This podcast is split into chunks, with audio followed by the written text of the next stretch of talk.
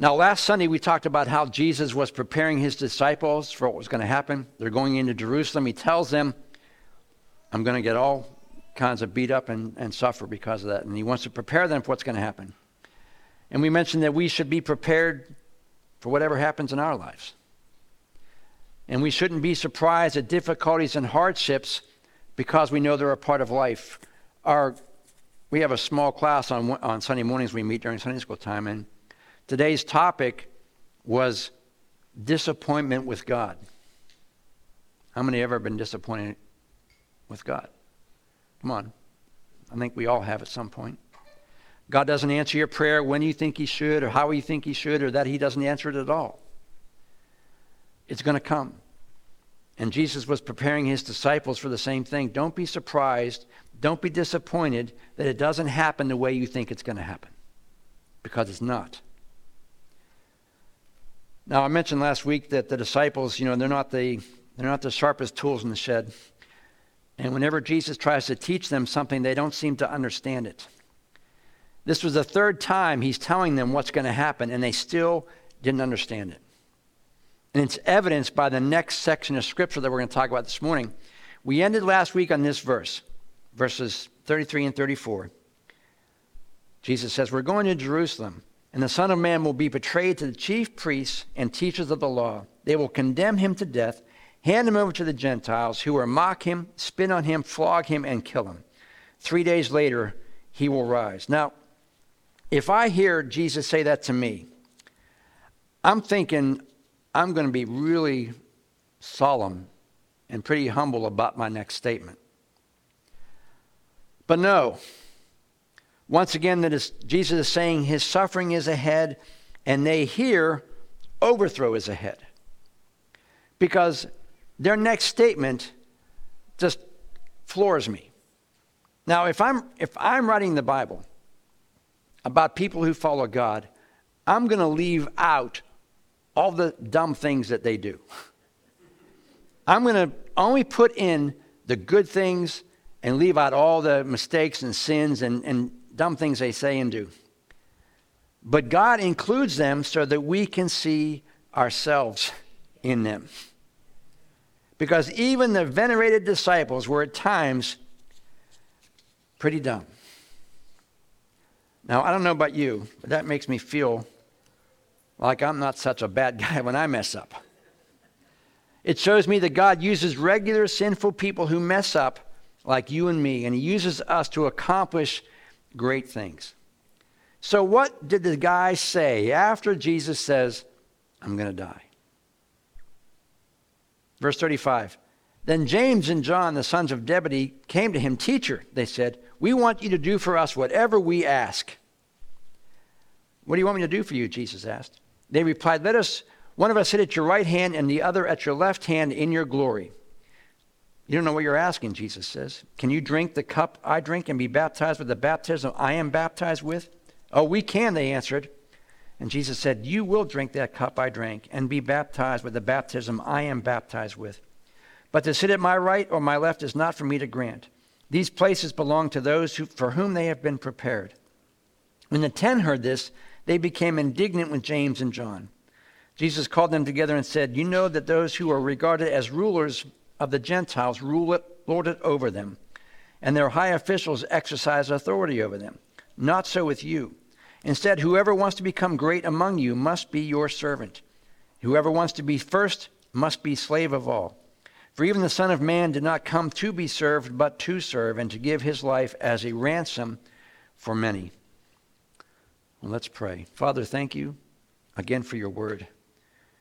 And I pray that your Holy Spirit helps us to rightly divide your word of truth. Allow it to matter to us what we read and what we study this morning. And let it mean something to us when we leave and let it affect our lives. We ask in your name, Lord. Amen. So, clearly, these guys did not hear and understand what Jesus just said. They respond with, I'm going to be crucified, with this statement Teacher, we want you to do for us whatever we ask. Now, I don't know who you are, but this is a pretty presumptuous statement for anybody to ask anything.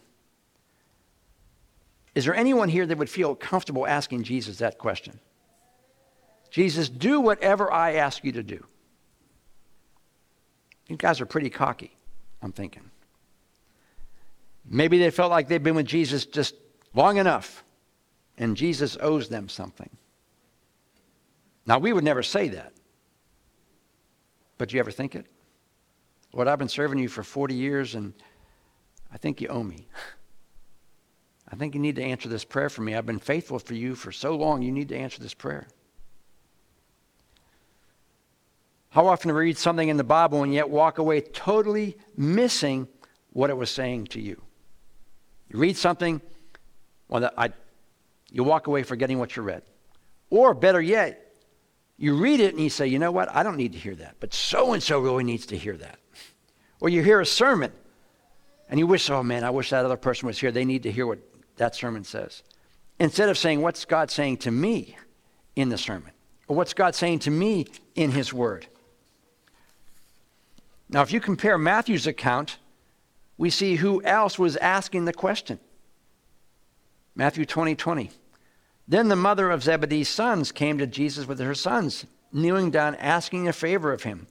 What is it you want? He asked. She said, Grant one of these two, one of these two sons of mine may sit at your right and the other at your left in your kingdom. So we have a stage mother. We have a, a mom that's going to intercede for her sons. Hey, Jesus, give me what I want. So, let's look back a little bit. The first time Jesus predicts his death, Peter argues with Jesus about it. The second time, they argue amongst themselves who is the greatest. And now they want to be promoted to positions of honor and power. Now, one commentator says it this way This narrative contains a bright mirror of human vanity, for it shows that, the proper, that proper and holy zeal is often accompanied by ambition. In other words, Jesus says we should always check our heart attitude before and when we're doing anything for God.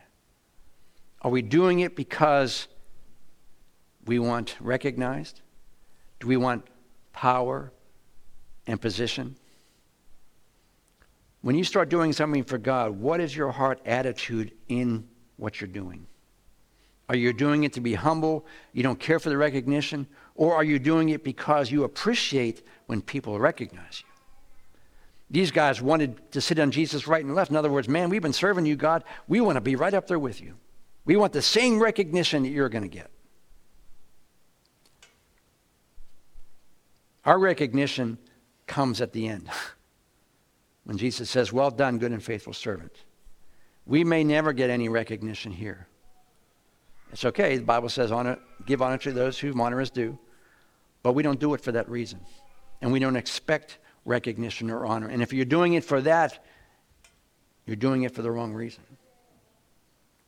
How many people who get in positions of power and authority in the Christian world do we see fall? Because they get full of themselves. They have all this recognition and power and authority, and people love them and lavish upon them, and they begin to get it in their head that they're somebody. And God has to bring them down. So Jesus responds to that question, he says, What do you want me to do for you? He's asking so they can verbalize exactly what they want. They're pretty generic in their, ask, they're asking. Do whatever we want. Jesus says, Well, what exactly do you want? And verse 37 says, Let us sit at your right hand and the other at your left. Now, why were they asking that particular question? Partly because they knew the prophecies of the future kingdom. Matthew 19, 28, Jesus said to them, I tell you the truth at the renewal of all things, when the Son of Man sits on his glorious throne, you who have followed me will also sit on 12 thrones, judging the 12 tribes of Israel. Jesus says, at the renewal of all things. They must have skipped that part when they were listening to that verse. Another example of people taking something out of context in the Bible. This is at the end of the age, guys, not now. We're not going in to conquer them. That's going to come at the end of the age. And they did not understand the full context of the prophecy that Matthew was saying, which is the reflection of the Old Testament. when you read God's Word, you have to be sure that you read it in context, the whole paragraph, sometimes the whole book, to understand what is being said, why it's being said, and to whom it's being said. When you pull one verse out of context, it's easy to misunderstand what God's saying. If I tell you, and I've said this before, the Bible says, curse God and die. How many know that the Bible says that? What's the context of that verse? We all know the context of that verse. There are things in the Bible, and there's a saying that says you can prove anything you want with the Bible. Just grab a verse here, grab a verse there, and you can prove anything you want. These guys were trying to prove whatever they wanted from one verse. Verse 38 says, You have no idea what you're asking for. Jesus responds sharply. You don't know what you're, you know, you don't know what you're getting into by asking me that. You ever pray for something that you really wanted, you didn't get, and you're glad God didn't give it to you? Your kids, kids ever ask you for something, but you know they're not ready for that? Or what they're asking for would really hurt them if you gave it to them now. So, what do you say? No. Both of these examples are basically saying you have no under, understanding that I do. That if I give this to you, it's going to mess you up. If I answer this prayer the way you think I should answer it, it's going to be hardship for you. And he basically asks them again, Do you understand what you're asking for? In verse 38, he says, Can you drink the cup I drink and be baptized with the baptism I am baptized with? He's asking them if they knew what it's going to take to get that request. If you want to sit on those thrones, do you understand what it's going to take to get there? You guys understand what I'm saying here? You understand what I just said? I'm going to be crucified. You understand that? And do you understand that you're going to be a part of that? And of course, the disciples, they were, oh, yeah, we can do. The way to privilege position in God's economy is by giving up power and letting it go through suffering and death. The cup in the Bible usually refers to suffering and trouble. Psalm 75 8 For the Lord holds a cup in his hand. It's full of foaming wine mixed with spices. He pours the wine out in judgment, and all the wicked must drink it, draining it to the dregs. Isaiah 51 17 Wake up, wake up, O Jerusalem. You have drunk enough, drunk enough from the cup of the Lord's fury. You have drunk the cup of terror, dipping out its last drop. Ezekiel 23, yes, this is what the sovereign Lord says. You will drink from the same cup of terror as your sister, a cup that is large and deep. So he's saying to them, when I say cup, do you understand what I'm saying? That judgment's coming. You're going to be hurt the way I'm going to be hurt. It's going to cost you for that. For you to sit on those thrones, it's going to cost you your life.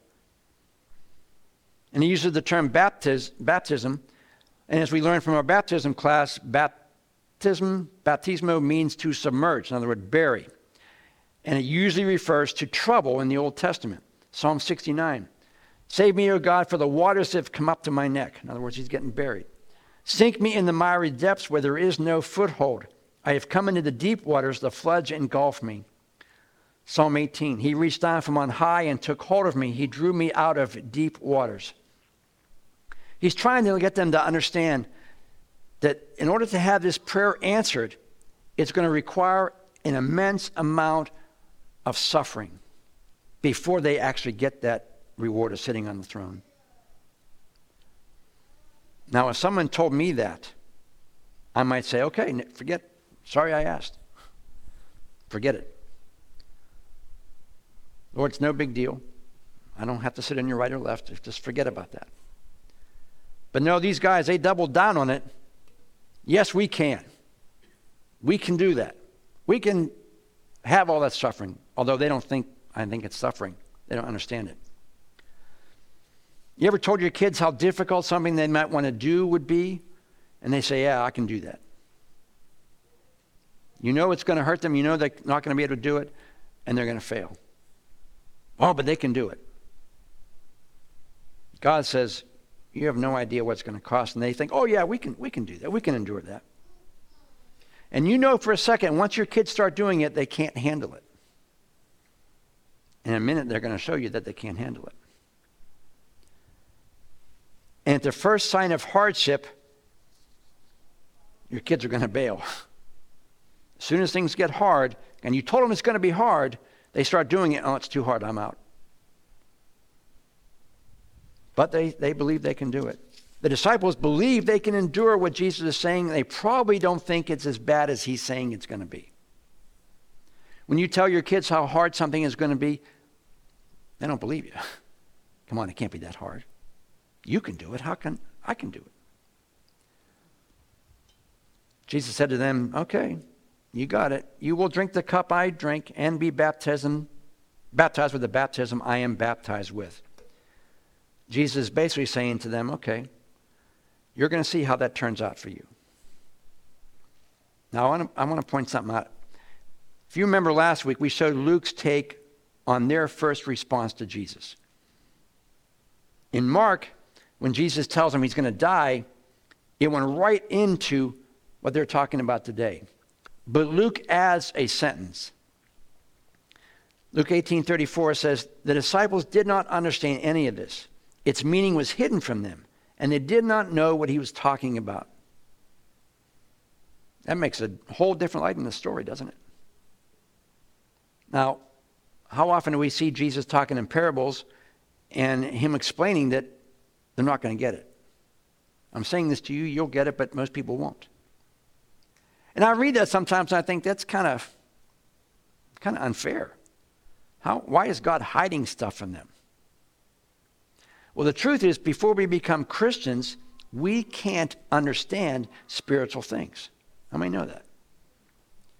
It's not that God hides it from us, it's that we don't have the Holy Spirit to help us discern what God is saying. 2 Corinthians 4 4 says, The God of this age has blinded the minds of unbelievers so they cannot see the light of the gospel of the glory of Christ. In other words, before we get too hard on the disciples, they literally can't understand what Jesus is saying. They don't have the Holy Spirit filling their lives yet, right? It's like trying to explain calculus to a five year old. They literally can't understand it. They don't have the Holy Spirit to help them interpret what Jesus is saying, and so they don't understand it.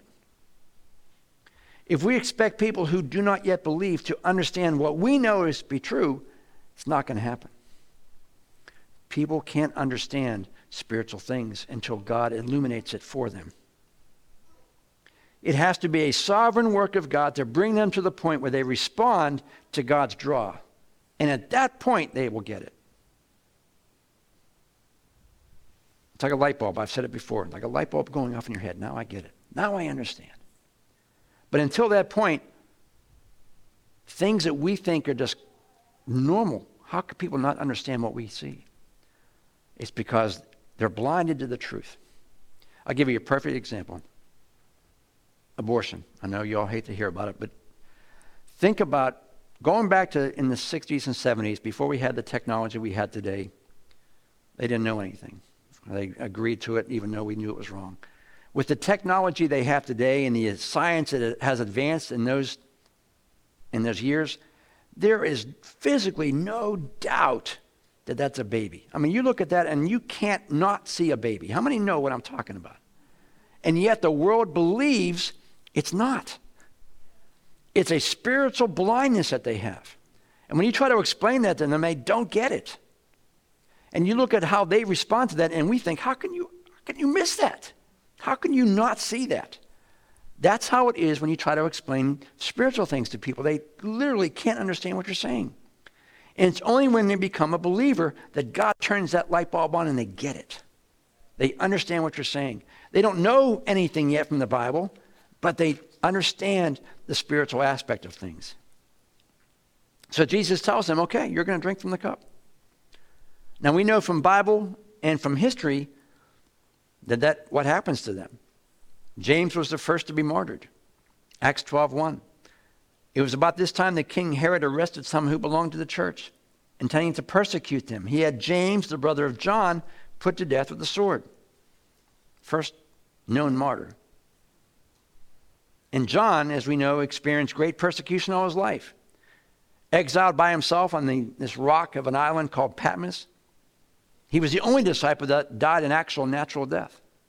All the other disciples were executed in some manner or form. So, yeah, they, they suffered and got what they're going to get. And the Bible says at the end they get the thrones. Jesus also refused to usurp God the Father's authority.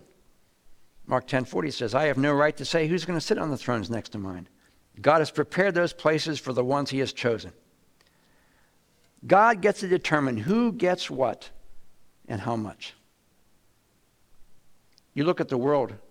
Do you ever wonder why God has blessed this country so much compared to other countries?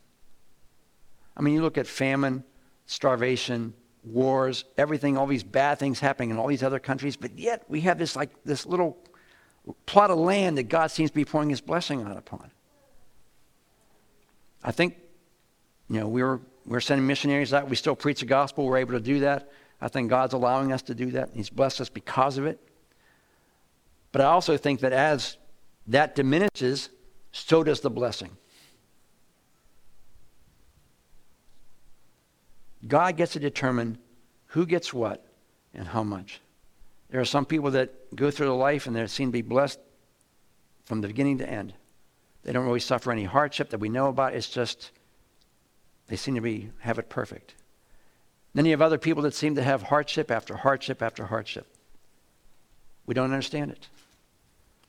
Our class we read Hebrews 11, where Jesus talks, or whoever the author of Hebrews is, talks about all the guys that did great things, David and Samson and Jephthah, and all those great guys. Then he goes on to say all the guys that didn't get it. They were suffered and persecuted and killed, cut in half. But all of them, the Bible says, were faithful. Why some, why not others? We don't know. The point is, God gets to determine how much and who gets what, and we have to be okay with God's sovereignty in that area. The class was disappointment with God, and sometimes you get disappointed when things don't turn out the way you think they should turn out. Jesus saying, I'm not picking that. God is the arbiter of everything. He gets the sovereignty pick and choose. So, verse 41 says, When the other ten heard it, they discovered that James and John had asked, they were indignant. So, why? Why were they indignant? Now, we might think that they were mad at these guys for being presumptuous, but that was probably not the case. One commentator says, because they didn't get to ask Jesus first. Oh, this guy's asked us first. Dag nabbit. Now, the Bible says that none of them understood, so that's probably possible. If nobody understood what Jesus was saying, they were probably mad that they got beaten to the punch. Now, it doesn't say, but how Jesus responds may give us an idea of how the question and the indignance showed itself. Verse 42 says, Jesus called them together and said, You know that in this world the kings are tyrants, and officials lord it over the people beneath them. But among you it should be quite different. Whoever wants to be a leader among you must be your servant. Whoever wants to be first must be the slave of all. So he calls all the 12 together and at the same time addresses them as a group. So it seems that not getting the ask the question first is probably what's in everybody's mind. Now he asked first. I should have asked first. I should have done it first. So Jesus says, Look, all of you come together. I know you're all thinking the same thing. Here's the truth. And then, since they still didn't understand, Jesus has to use a real life example. And the example is those in power tend to dominate and rule over those who are not in power. Amen. He's telling them not to act like the rest of the world. You need to be different. Be the reason that someone sees something in you that should draw them to Jesus. Something totally opposite of what everybody else is doing. You want to be powerful? You want to show God's love? Serve other people. You want to be first in God's kingdom? Make yourself a slave to those around you. Be a, being a follower of Jesus should make us want to act like Jesus. Jesus was what? A servant. he served others. We should want to be like that. He washed feet. He served others first. In fact, he even play, plainly tells them that this is how he lived. Verse 45 says, For even I, the Son of Man, came here not to be served, but to serve others. Now, the Son of Man is a messianic term. So he is basically saying, even, even me, the Messiah, I'm serving others. If that's true, then why aren't you serving others? You want to be great and be like me? Serve other people. Don't worry about the reward you're going to get in the end. In addition to being a servant, he also became a physical ransom. Verse 45 goes on not to be served, but to serve others, and to give my life as a ransom for many. Now, I think we've all seen enough TV shows and movies to know what ransom is, right? In the New Testament, it literally means redemption or release. Now, in the movies, it's usually a bunch of money, right, for the release of a prisoner or a captive. In our lives, we've been held captive by sin, the Bible says. The Bible says we're a slave to sin. We can't help it but to sin. Just like the disciples couldn't understand Jesus because they did not have the Holy Spirit, we're unable to break the chain of sin in our own self. In other words, neither can we help being a slave to sin. When the opportunity comes to sin, you do it. If no one's looking at you and you're going to get away with it, you knew to get away with it, you're going to do it. It just, it's just human nature to do that. And the only way for us to be free from that, free from that temptation, and free from the willingness to do something that no one knows about, if, not, if we're not going to get caught, I'm doing it. How many of you, this is going back a few ways, I'm not sure if they make them anymore, have radar detectors in your car? Saw them at Walmart. Why do you have that? Because you know if I don't hear this little beep on my radar detector, there's nobody up there shooting radar at me. So I'm going to speed. And the minute that light goes off saying there's radar, you stop. You speed because you know you're not going to get caught. You do things that you know you're not going to get caught.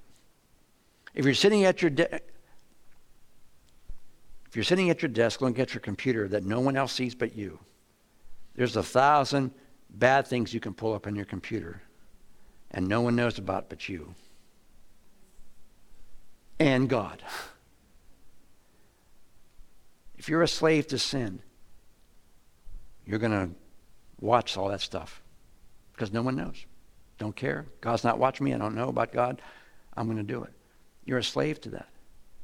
Once you become a Christian, now you have the ability to say no to that. You have motivation to say no to that because you know that right over your shoulder, looking at your same screen, is Jesus. so when Jesus says, I'm, I'm going to be a ransom for many, Jesus is saying, I am going to deliver you from the prison of being a slave to doing things wrong, to being a sinner. Jesus was offering himself up as payment for my sins. In other words, I know Jeff is a wicked sinner but I'm going to pay his debt for him. How many of you have a, you don't have to raise your hand, huge credit card debt or huge debt in general? Wouldn't you love for someone to write you a check to pay off that debt? Can you, the freedom that you have at that moment when that debt is paid off? Wow. When you pay, make your last mortgage payment or your last car payment, it's like, ah, hallelujah. And then the car breaks down. So you have five minutes of freedom. When you're free from sin, you know, man, I no longer have to do that. I'm no longer under God's heavy hand of guilt. That even though I sin, I have an advocate who intercedes for me. And in fact, Jeff is such a wicked sinner that I'm going to save him even when he doesn't know about it. I'm going to pay the I'm going to pay it off for him and him not even know about it.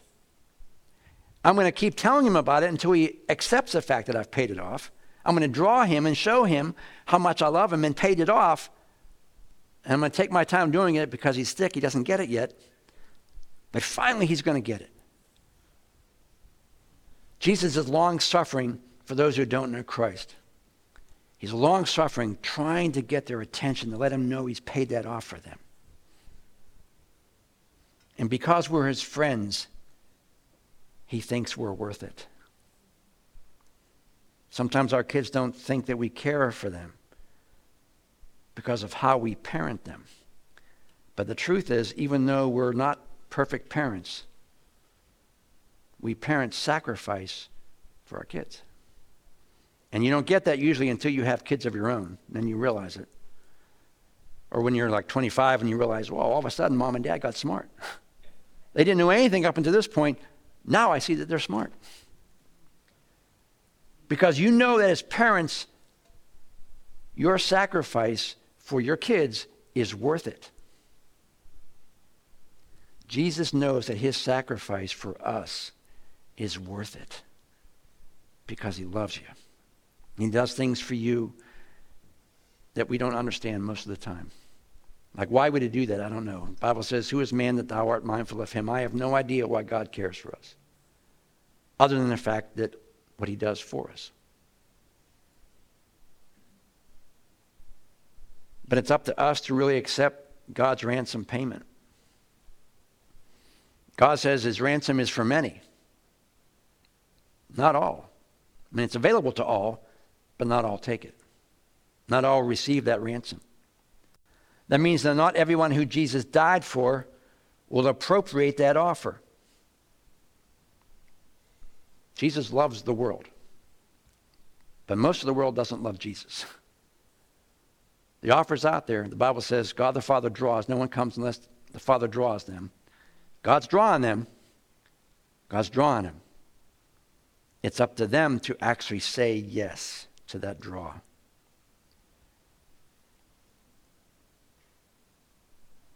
Jesus died for everyone, but not everyone will accept it. And the last sentence I wrote was, Did you? Would you stand as we close this morning?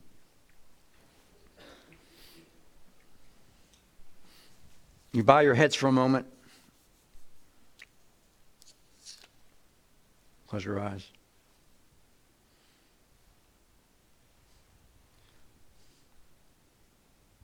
Jesus voluntarily gave his life for us in order that we might have eternal life with him.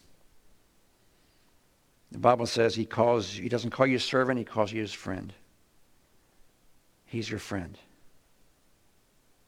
He loved you so much that he died for you, took your place. And really all he wants in return is for you to believe that. So you can be his friend. And guess what? I ask ourselves do we act like Jesus is our friend?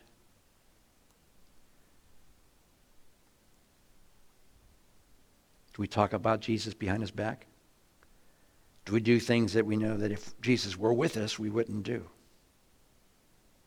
That's not a friend. That's a servant. Or do we live our lives every day thankful in the way we live and the way we act that, Lord, I'm your friend, and I, I want to behave as a friend would behave. You've done so much for me, Lord, that I can't even repay. At least let me live my life that pleases you.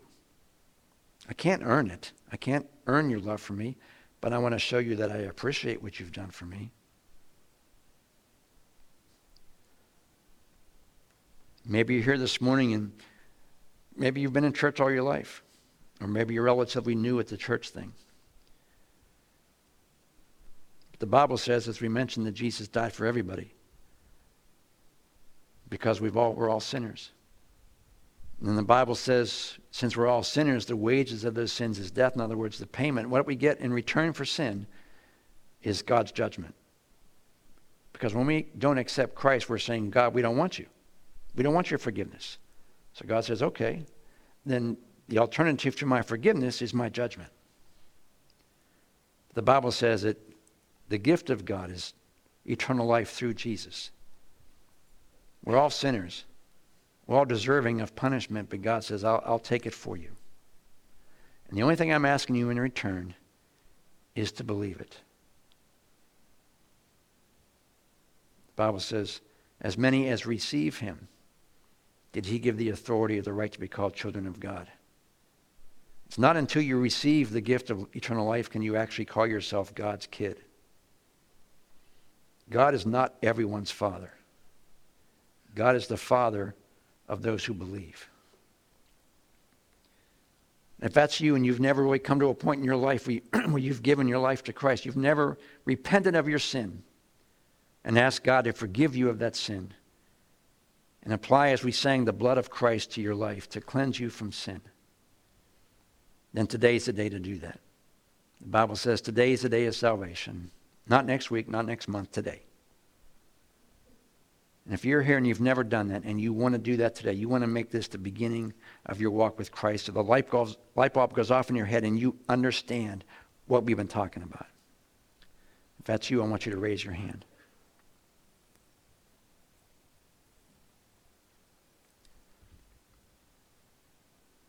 Maybe you're here this morning, and if I were to ask you by yourself, are you really behaving like Jesus' friend? And the only person that can answer that is you. Not outwardly, not what we do that everybody else sees, but in your personal life by yourself when you're alone. Do you treat Jesus like a friend? Do you live your life because you appreciate what God's already done for you? Or do you take what He's done for you for granted? You're not a friend.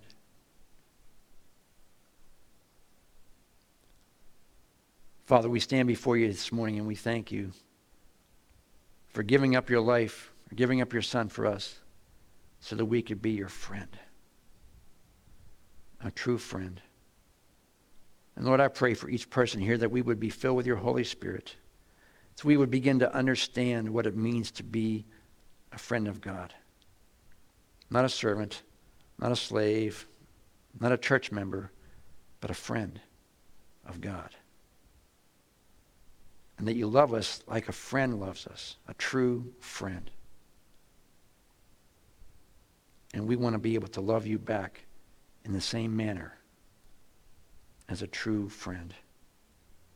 I pray that your Spirit gives us the ability to do that, to understand what you're speaking to us, so that we are able to make our lives pleasing to you. It's our simple act of worship, Lord. So, Lord, I pray your blessings upon each person here as we leave this morning. Let us not leave what we've learned this morning here and what you've done in their lives here. Father, we take it with us so that tomorrow and Wednesday and Thursday, the Holy Spirit is still enabling us to be your friend. Father, we love you this morning, and we thank you for all you've done for us. And we thank you for being our friend. In Jesus' name. And everybody said, Amen. God bless you. Have a great week. See you Thursday night or Wednesday night for Thanksgiving Eve service.